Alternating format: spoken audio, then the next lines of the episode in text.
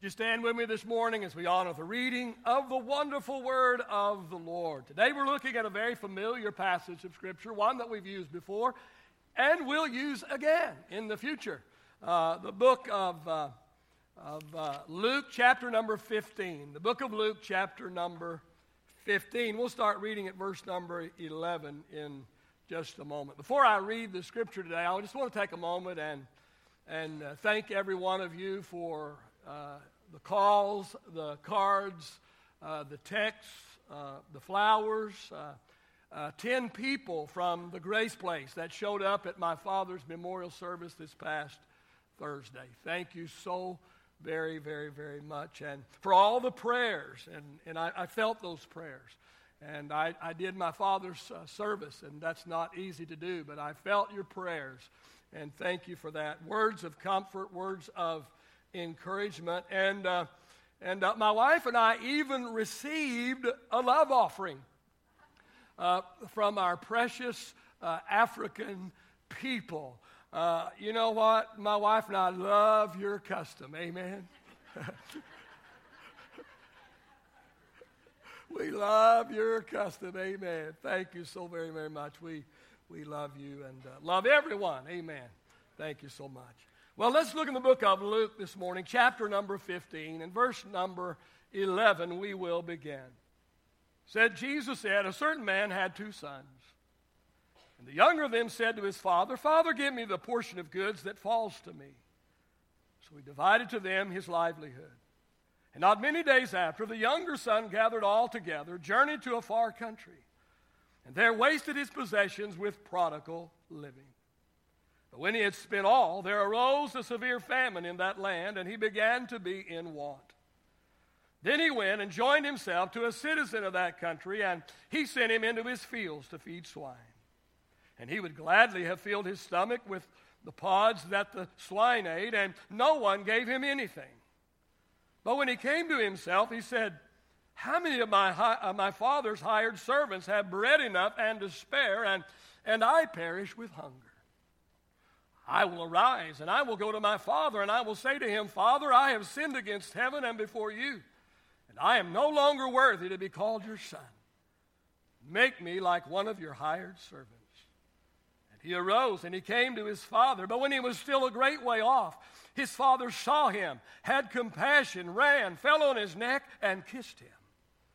The son said to him, Father, I have sinned against heaven and in your sight, and I am no longer worthy to be called your son.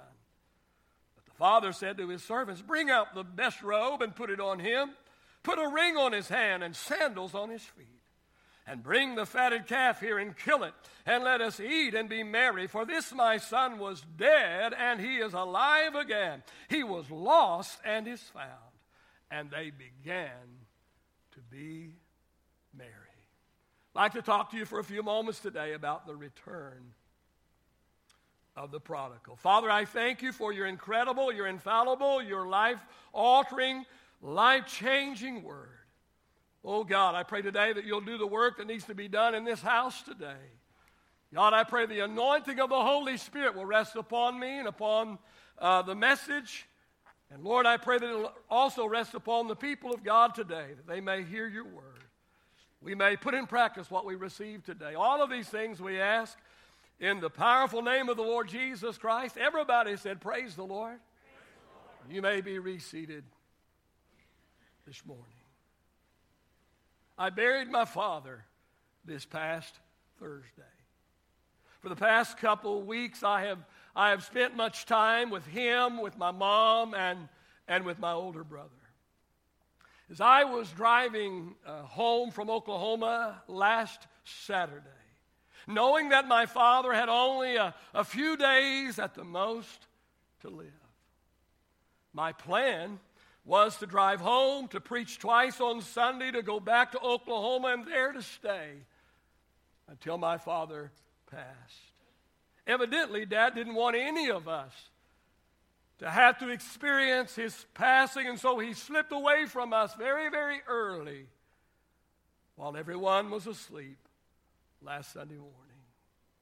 But as I was driving home on on that Saturday, the Holy Spirit began to talk to me. The Holy Spirit began to remind me of the story of the prodigal son, a very familiar story, one that I have preached many, many, many times in my ministry. The Holy Spirit began to remind me of the story of the prodigal son and began to show me about that story and how that it related to my brother. The Holy Spirit brought some thoughts to me about this story that I had never considered, never thought about, and quite frankly, I have never heard anyone in my entire life ever point out some things I'm going to point out today that the Holy Spirit shared with me.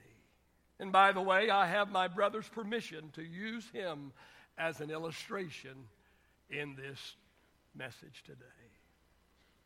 My brother was a prodigal.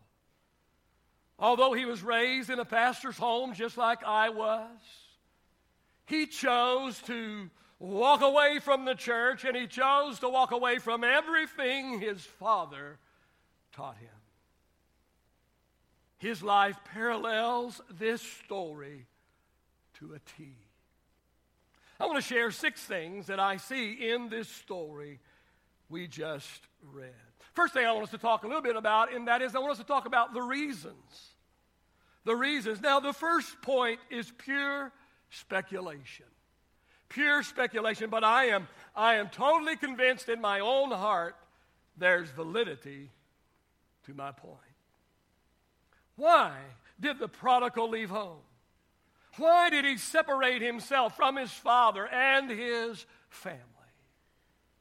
Well, let me suggest 2 possibilities. 2 possibilities. Perhaps he left home because he wanted to explore another kind of life. He wanted to explore another kind of life. Verse number 13, the Bible says that the prodigal journeyed to a far country, and the Bible says there he wasted his possessions with prodigal or wicked or wild living. See, the prodigal knew there was another kind of life out there, but he would have to go far, far from his father's house in order to find it. When my brother and I were growing up as preacher's kids, we basically had to walk around in straitjackets. You can't do this and you can't do that. You can't wear this and you can't wear that. And you can't go here and you can't go there. And you can't say this and you can't say that. Why did the prodigal leave home? Why did my brother leave his father's house? Perhaps they left because they wanted to explore another kind of life. Why did they leave home? The second thing, and this is what the Holy Spirit burned in my heart. And I want you to get a hold of this morning. Why did the prodigal leave home? Why did my brother? Why did he leave home? Well, listen, he didn't think he could live up to the expectations of his father's house. Didn't think he could live up to the expectations of his father's house. Oh, the bar was set so high. The rules, the regulations, the do's, the don'ts. Most of the time when we think about the parable of the prodigal son, most of the time we put all of the blame on the prodigal for leaving. We make him look so bad, and we just really criticize him, and man, we just tear him to shreds, and we put all the blame for his leaving. We put it all on him. I will say that it was his choice, and it boils down to that. It is a choice. Yes, it was his choice, but hear me this morning, hear me. Maybe he was driven away from his father's house. Maybe he left because he was driven away from his father's house because the expectations were just too high. My brother and I grew up in a very legalistic church. And we as the preacher's kids, we as the pastor's kids, we were put up as an example. We were the example.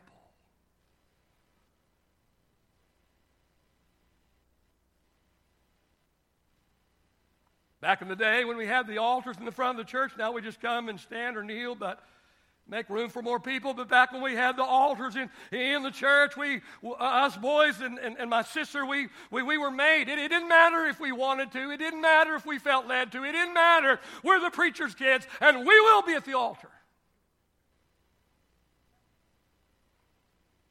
And Mom and Dad said, we can't make you pray, but we can make you kneel. And if nobody else was at the altar, the preacher's kids were at the altar. And we were the example in church. We didn't go to the bathroom 12 times during church.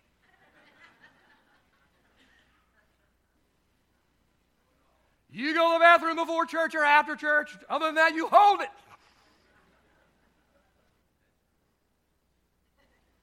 And we didn't talk in church. And if we did talk in church, we got called down from the pulpit. We got called down from the altar. More than once did I hear my dad snap his fingers and point his finger at me and say, Mike, go sit by your mother. And I'm sitting over there about halfway back over there with the deacon's kid, talking to the deacon's kid. Mike, go sit by your mother. And so a 14, 15, 16-year-old kid has to get up and walk down the aisle in front of everybody and sit by his mama.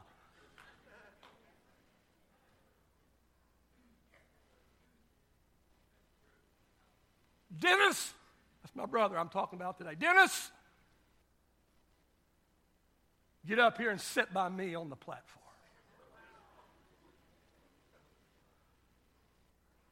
And my brother had to get up out of the congregation and walk up, not only in front of the people, but up on the platform and sit down beside the pastor, his dad. And my brother says that he had to do that one time, and he said that when he sat down by my dad, he said, my dad bent over and bit him on the ear.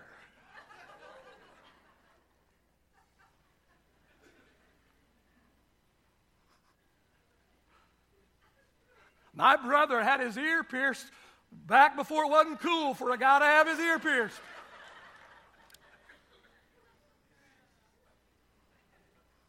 I never saw The Wizard of Oz until after I was married.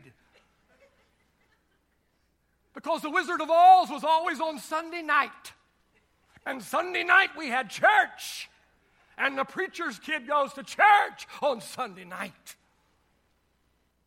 And I can vividly remember going to lunch with one of the deacon's kids. And having lunch and playing ball out in the backyard all afternoon. And then it was time to go to church, but it was a Sunday night that Wizard of Oz came on. And the deacon's kid stayed home and watched the Wizard of Oz, but the preacher's kid went to church.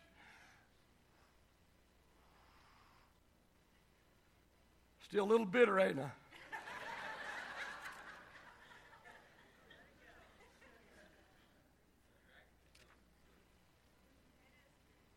Hear me this morning. How many people do we drive away from the church? Oh, the Father's house, because of the unrealistic expectations that we put on them.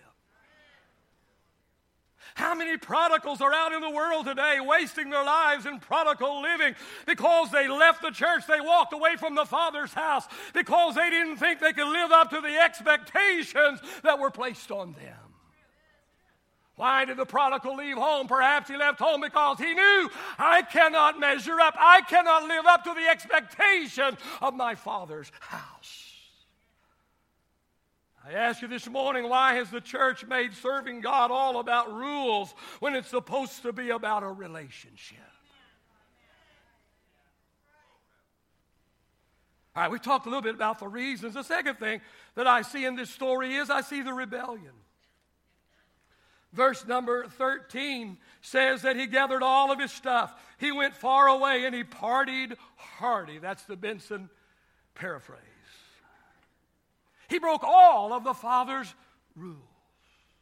Such was the case with the prodigal in this story, and such was the case with my prodigal brother. I'm not going to go into detail. I want you just to use your imagination, but it was wine, women, and song. After the rebellion comes the reaping.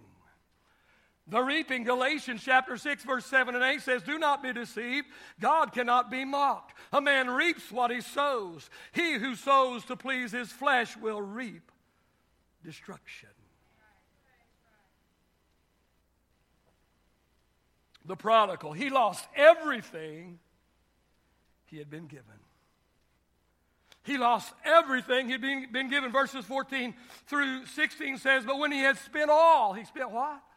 When he had spent all, there arose a severe famine in that land, and he began to be in want. And he went and joined himself to a citizen of the country, and he sent him into his fields to feed swine, and he would gladly have filled his stomach with the food that the swine ate, and nobody gave him anything. He lost everything he had been given. Not only did he lose all of his money that his father had given him, but he also lost his dignity. He also lost his self-respect. He also lost his reputation. Somebody said sin will take you farther than you intended to go. It'll keep you longer than you intended to stay. And it'll cost you more than you intended to pay. Notice the fourth thing in this story. That is the recollecting. The recollecting, it's found in verses 17 through 19. Oh, when he came to himself, he said, how many of my father's hired servants have bread enough and to spare, and here I am perishing with hunger. I will arise, I will go to my father, I will say to him, Father, I've sinned against heaven, I've sinned before you. I'm no longer worthy to be called your son. Just make me like one of your hired servants. I want you to notice that he knew who to turn to in his time of desperation. He knew who to turn to in his time of desperation. It's amazing to me. It's amazing to me how many people want absolutely nothing to do with the Father's house, nothing to do with the Father's people until they are in trouble. Can't tell you how often my phone rings or the phone rings at the church, somebody in dire straits, somebody in desperation. And it's the same people that have absolutely no time for God's house and no time for God's people. But when they're in trouble, they know who to call. Proverbs chapter 22 and verse 6 says to train up a child in the way that they ought to go, and when they are old, they will not depart from it. Obviously, this father had poured into his son. And when the time came, it came back to him. Oh, my father and my father's house. My mother just a few days ago told me that she stood on this scripture and that she reminded God of this scripture over and over, and daily she prayed this, and daily she reminded God of this scripture, and she daily prayed for her prodigal son to come home. And when my brother hit rock bottom, he knew where to turn. He called my parents and he asked them if he could come home. And of course, mom and dad said yes. And my brother came home. My brother was thinking he was dying. My brother was in a dire situation. And he came home, and my mom and my dad nursed him back to health. Perhaps you're here today and you've walked away from the Father's house. Perhaps you have been driven away through the unrealistic rules and regulations. You just said, I can't keep all the rules. I can't keep all the regulations. I just can't meet the expectations, and you have walked away. Maybe you've walked away because somebody in the Father's house has hurt you. Somebody in the Father's house has wounded you. Somebody in the Father's house has disappointed you. And because of that, you have walked away from the Father's house. Maybe you walked away from the Father's house because you wanted to explore another kind of life, and the life that you wanted to explore, you knew you could not find it in your Father's house. But recently, something has been tugging. On the inside, something has been tugging at your heart and pulling you back toward the Father's house.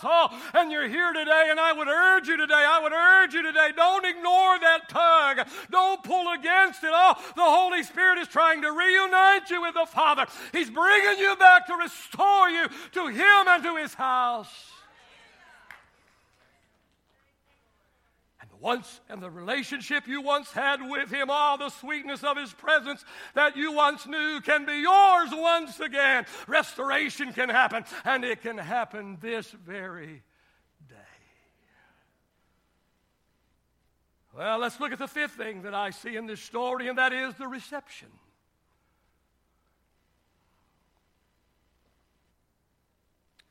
No doubt questions began to flood the mind of the prodigal. If I go home, how will I be received?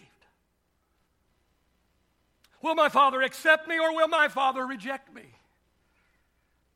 How should I approach him? What emotions does my father have toward me? Is he mad at me? Is he disappointed in me? Is he ashamed of me? Does he even think of me anymore, or has he totally written me off? Let's read verse 20 through 24 one more time. He arose, came to his father, but when he was still a great way off, his father saw him. His father had compassion, and his father ran and fell on his neck, and he kissed him. And the son said to him, Father, I've sinned against heaven. I've sinned in your sight. Father, I'm no longer worthy to be called your son. But the father said to his servants, bring out the best robe and put it on him, and put a ring on his hand, and put sandals on his feet, and bring the fatted calf and kill it, and let's eat and let's be merry, let's have a party. This my son was dead, but he's alive now. He was lost. But now he is found.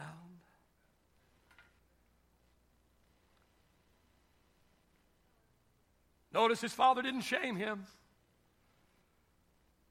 His father did not shame him. Notice his father doesn't scold him and tell him, I told you so.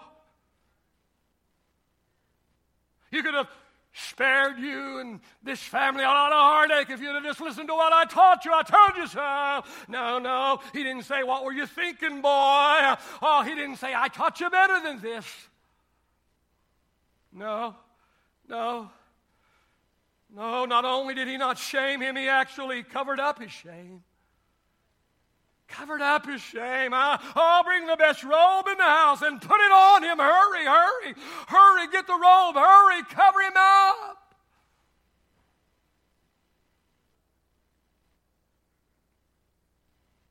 He's been in the world, so he looks like the world. He went away looking like his father. He comes back looking like a failure. Bring the robe and put it on him. Hurry, cover him up, cover his shame. He's my son, and I don't want anybody to see him in this condition. Please hear me, church. Please hear me. Let's stop exposing the shame of our prodigals. Let's stop repeating the latest gossip of the latest pastor to have a moral failure or the latest saint that failed. I'm not talking about sticking our heads in the sand. I'm not talking about turning a blind eye to sin. What I'm talking about loving our prodigals back to the Father's house.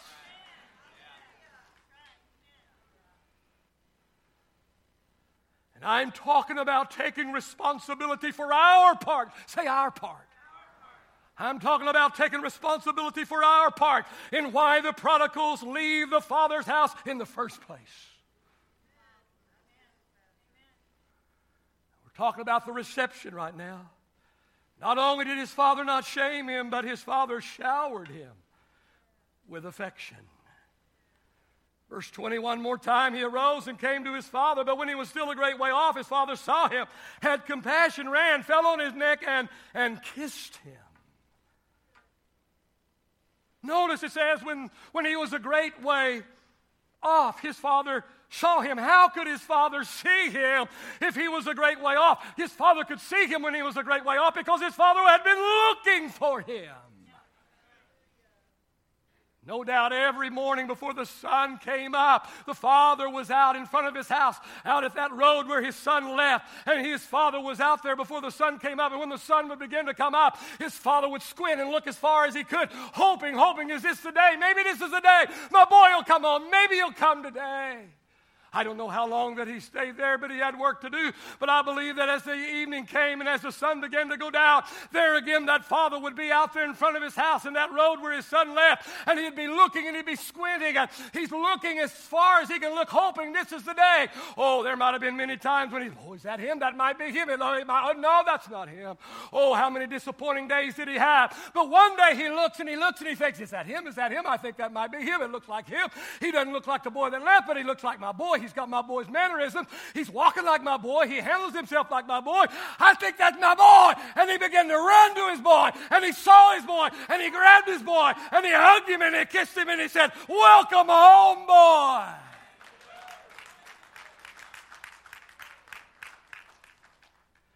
I believe God the Father is here today, and he's looking. He's looking today. The Heavenly Father is looking today. Oh, he's looking for the prodigal, and he's running toward the prodigal. Oh, he wants to embrace the prodigal. He wants to shower the prodigal with affection today. Well, the sixth and final thing that I see in this story is the restoration.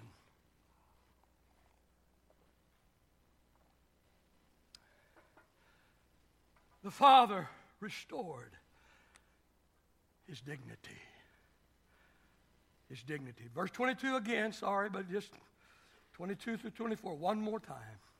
Father said to his servants, bring out the best robe. Put that robe on him. Ring on his hand, shoes on his feet. Bring the fatted calf here, kill it. Been waiting. This is why we've been fattening that calf. This is the day. This is the time. Go get the calf, kill it. And let's eat, and let's be merry, let's have a party, let's celebrate. My son was dead, but oh, he's alive. He was lost, but he's found. The restoration. The father restored his son's dignity. The prodigal came home hoping to be accepted as a servant, but was reminded by his father that he was a son. And so the robe, make him look like a son. He don't look like a son right now. He doesn't look like a son right now. Put that robe on him. Cover up his shame. I want him to look like my boy. And get the sandals and put on his feet, because only slaves go barefoot. They took the shoes from the slaves so the slaves could not run away. And if they did run away, they didn't run away very far. I don't want them to look on him and see he doesn't have any shoes on and think he's a servant. He ain't a servant. He's my boy. He's my son. Get some shoes and put on his feet. Go get the ring. Not just any ring. Get the family ring. The family ring that has our brand. The family ring that has our initials. The family ring. So when they see the boy, he may not look like my boy. Oh, but they can see the robe and they can see the shoes. But most of all, they can see the ring. They can see the family insignia on the ring. And they know beyond a shadow of a doubt, he may not look like my boy. He may not look like the father's son. But he is the father's son, because only those that are the father's sons wear the ring. I want him to have the ring. I want him restored. He's not a servant. He is a son. And I want everybody to know, I have restored my son.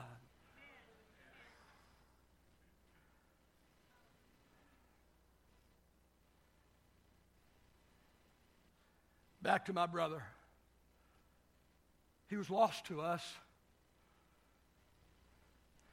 There were times we had no clue as to where he was. We had no address for him. We had no phone number for him. We had absolutely no contact with him.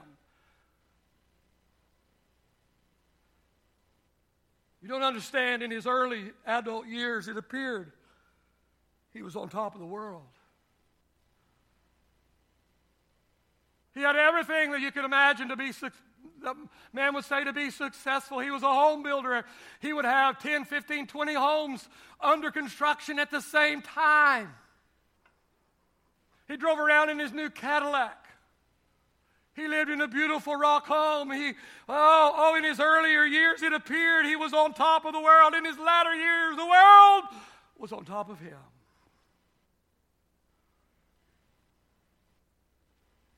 His earlier years, he seemed to have everything. In his latter years, he had absolutely nothing. But just like the prodigal, he came to himself. He came to himself. When he reached the lowest part, he came to himself. Oh, and he knew where to turn to for help. He knew who would not turn him away.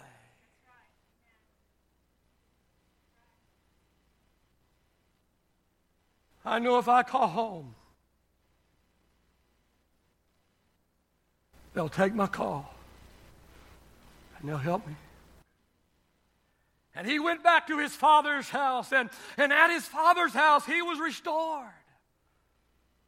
His dignity was restored. Oh, he came home to be cared for, and now he's the caregiver. He came home to receive, but now he gives. Back to our story. Can you even imagine? Listen, get a hold of this. Can you even imagine the rock star son the prodigal became after his restoration? Can you? Ever thought about that? See, he left home a spoiled, ungrateful, entitled son. He came back broken and sick and humbled. But the father accepted him back just as he was. But the father didn't leave him in that condition. The father totally restored him. Can you even imagine the gratitude the prodigal must have had after he was restored? Can you imagine the understanding that he now had for the fallen? Read the rest of the story. Read about the prodigal's big brother. He's arrogant. He's self-righteous. He's totally void of compassion or understanding for the fallen. Has absolutely none of it. He's full of pride. He's proud of his record. He even boasts about it. He's proud that he hasn't left the father's house like the prodigal. Oh, why can't everybody be perfect little saints like he is? But no, he's no saint. He's no saint. He has flaws too. His sins are just different than his prodigal brothers are. Don't you sit there all smug today thinking, I'm sure glad I'm in here. I am such a great saint of God in here. While the world goes to hell in a handbasket, look at me. Yeah, look at you. And look at me. I'm no better. You're no better. Amen. Sins are just different. They're just different. Amen. Yeah, the prodigal was eaten up with sin, but so was big brother. He was laden with self-righteousness and a mean spirit.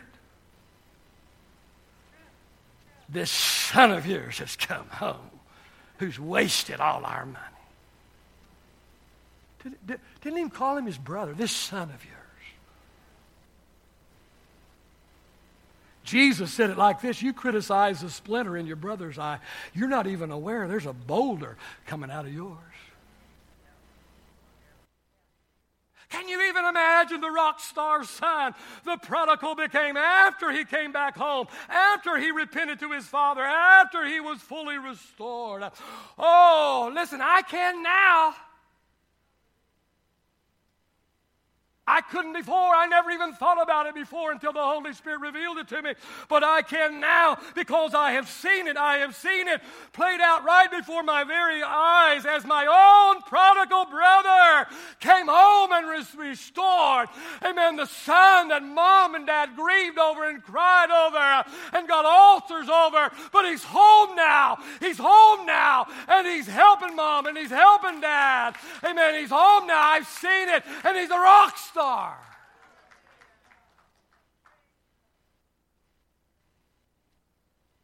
Everything he wasn't before, he is now. I've seen it played out and seeing it still being played out in my very own brother. He came home to be cared for. He is now the caregiver. I've watched him care for my parents in a way that only a restored prodigal could. He has a perspective that I know nothing about.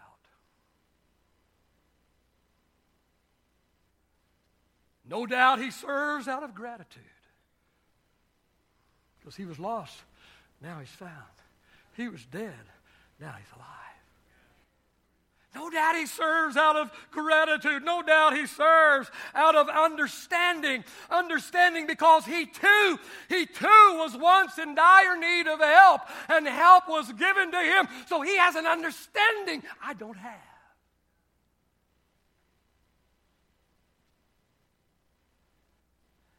No doubt he has a love and an understanding of prodigals that those of us who have never left the Father's house know nothing about. I'm glad I've never been a prodigal. I'm glad. I'm glad, I'm grateful, I'm thankful. I'm glad I've never been a prodigal, but hear me. Oh, how I hope. I don't have the spirit of Big Brother either.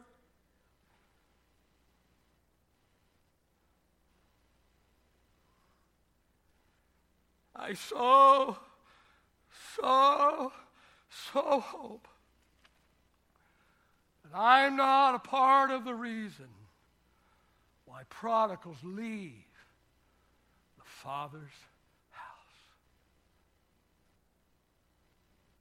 Why are we caring for people? Because if we're not, we're going to produce prodigals.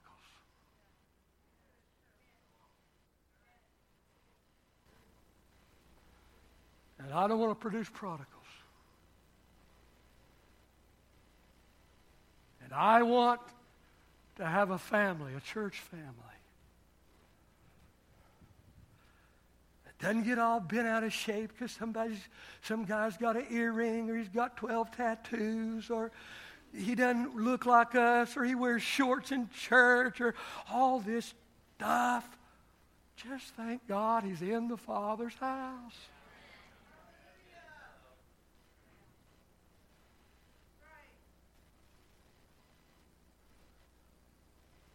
The Lord can deal with all that stuff.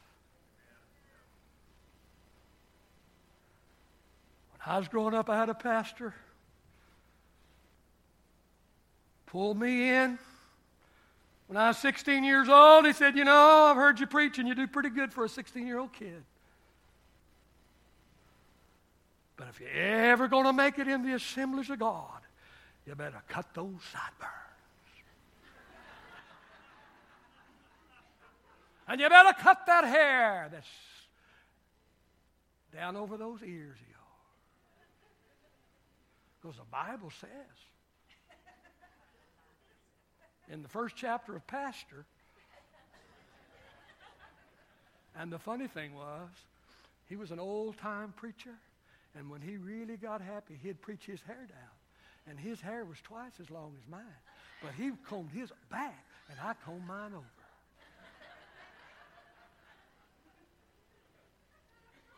Lord, I'm sorry for my bitterness. It's coming out today.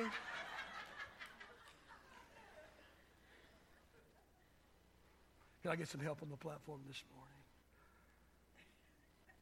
morning? Our takeaway today, godly parents never stop praying for their prodigal. And godly parents never give up hope for their prodigal's return. Heavenly Father, every head bowed and every eye closed. Heavenly Father, I thank you today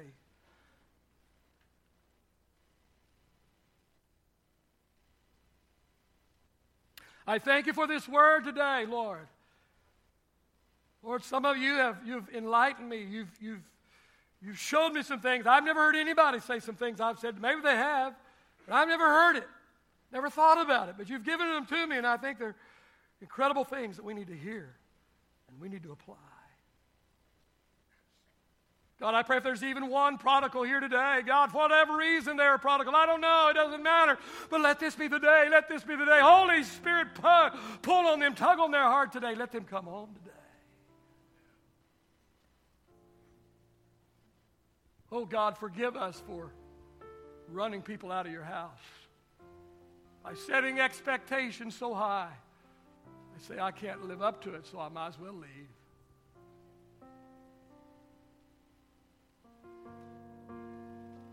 God, forgive anyone here today that has the spirit of big brother in them. Pride, arrogance, self-righteous, better than thou.